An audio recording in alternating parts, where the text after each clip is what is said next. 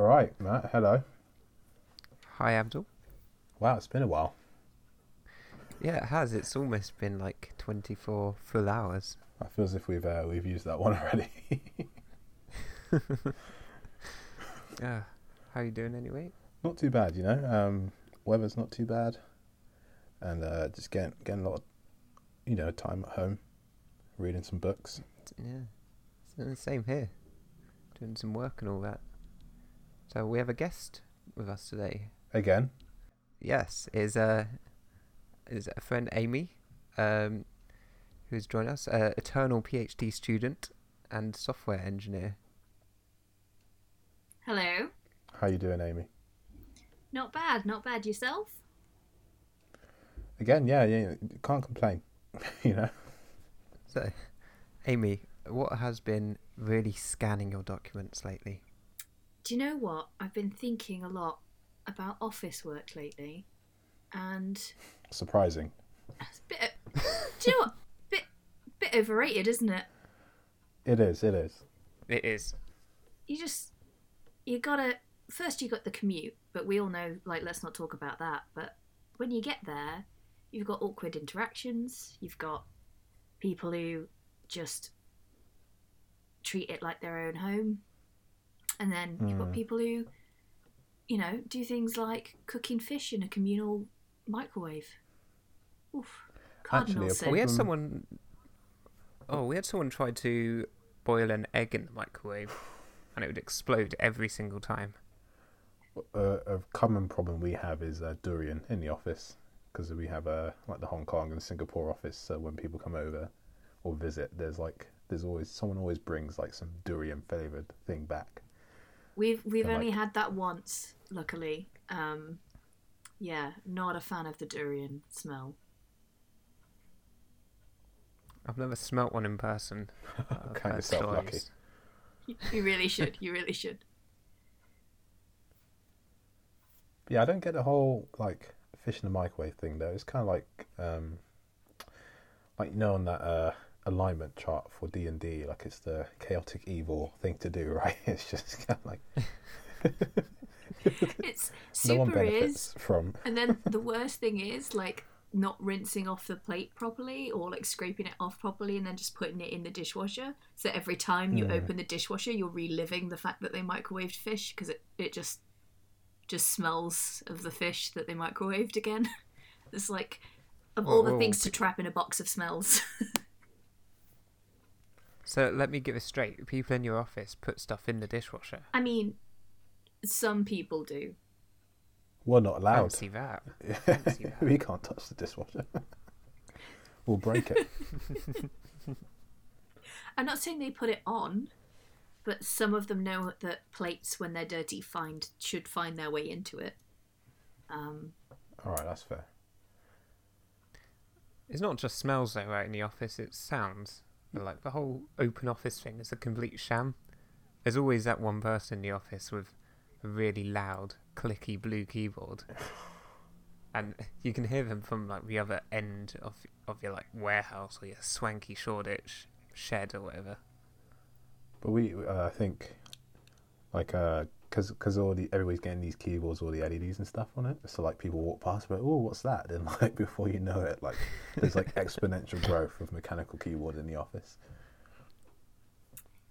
You you gotta either gotta fight it or you gotta join it. I mean, I don't know. There's there's none directly around me currently, where I sit. we well, where I would be sitting. we have a quiet space in the office. Like you're not meant to make noise in there, but people still take those keyboards in there, and it's like it kind of defeats the object. Like, yeah, you want to work in peace, but your keyboard is saying a different thing, mate. Like, stop. You know it's a problem if uh, your company starts selling, like giving you noise cancelling headphones just to kind of fix a problem. Yeah, the like, standard issue at my place. you get a you get a laptop and noise cancelling headphones, and off you go. Have some branded headphones. There's no reason for these whatsoever. It's just a nice gift. So, uh, are you two aware of the headphone rule? Yes. Yeah. So, I, f- I feel like it's pretty much universally respected, right? hmm everywhere but the office.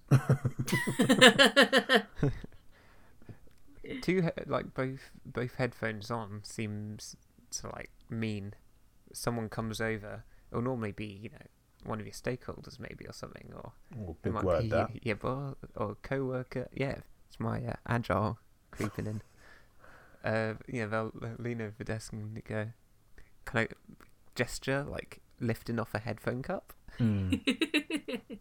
and then you'll kind of kind of lift it off and go, well, yeah, what's up? And they'll be like, did you did you check the Jira ticket I changed? It's like the uh, the meme of the dog shouting at the meeting table, like this shouldn't have been an email. this should have been a Slack message. yeah, but it all depends on whether the person's able to use Slack. The amount of Slack messages Hmm. I had firing around my office that were just, "Hey, Amy, hi," and I'd be like, "What?" I literally had to message back, "What do you want?" because because you should never just send a message that says, "Hey." Dot dot dot. like it's just not a complete sentence. Well, they've got your attention, and then Yeah. they spend ten minutes actually typing out the message. Person this- X is typing. this particular offender never never did that just when i didn't respond would come and stand behind me whilst i had headphones on not making the gestures just waiting honestly oh, left him waiting 15 minutes once because i just couldn't Ooh.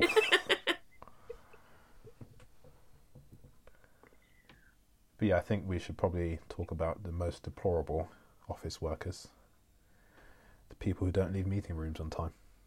oh Ooh. Ooh. And our meeting I don't- rooms have like a like like they have like the door and then like the rest is like glass, so you have to like peek in and be like you know. But then you got to be careful because like you don't end up like kicking the CEO out of an office room because that can get really awkward. i I actually think I have kicked out a CEO.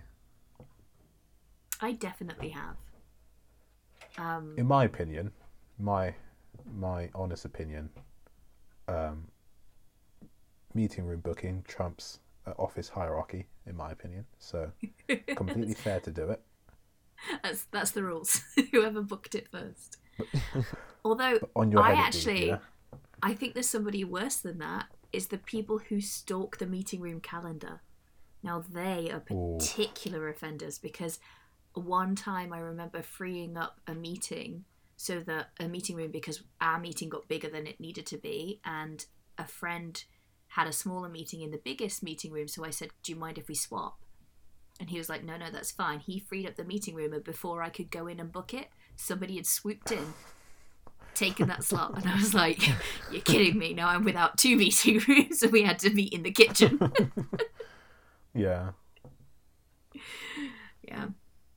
Or the people who organise meetings that shouldn't be meetings. Like that's let's let's get them out of the way too. Yeah, definitely. Especially if it's uh, to like to run through something, or you know, let me walk through something with you. It's uh, you sit down in a meeting. Five minutes later, it's like, any comments? Well, yeah, yeah, yeah. We have those ones. It's kind of like, um, yeah, there's a meeting to discuss like a document, but then like the first 15 minutes of the meeting will be like, oh, everybody read the document, and it's kind of like, surely it should be a prerequisite to the meeting that you've read the document. We had exactly that it. with somebody walking through the document, but they'd invited Hmm. uh, about 15 people to this meeting. It was one of the most expensive meetings I've ever been in, and it was an hour and a half, and there weren't enough chairs, so I just sat in the windowsill and I just carried on working on my laptop because there was there was literally no point to me being there, and I just didn't know how to tell the person that like you could have sent me this document and I could have read it myself. Like, like Yeah, then if you do bring it up, it's like, oh no, you should have like left if the meeting wasn't like uh, useful to you, blah blah blah. But it's like you never, you don't want to be that guy, you know, like halfway through. Yeah. their you know their the the high point of their week you just like walk out without any any comment you know Yeah. that is, you would become known as the chaotic evil person of the office. Like, see ya! exactly yeah I have walked out of two meetings before. Ooh, I do not regret either. spicy. I I just said I'm not needed and walked off. well, I applaud that move. I uh, Yeah, definitely real power haven't move. Haven't felt uh, senior or long-standing in any company enough yet to do that. Ah, you see, I have the arrogance of a white male. Ah, right. Yeah, of course. I, Sorted. I forgot about that.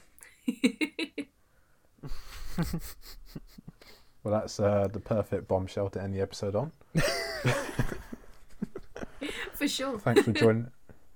Thanks for joining us, Amy. No worries. Pleasure. Right. You've well, been listening to Salt. yeah, what he said.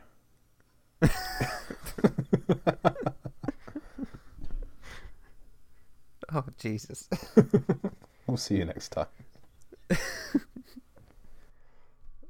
Oh, that was good.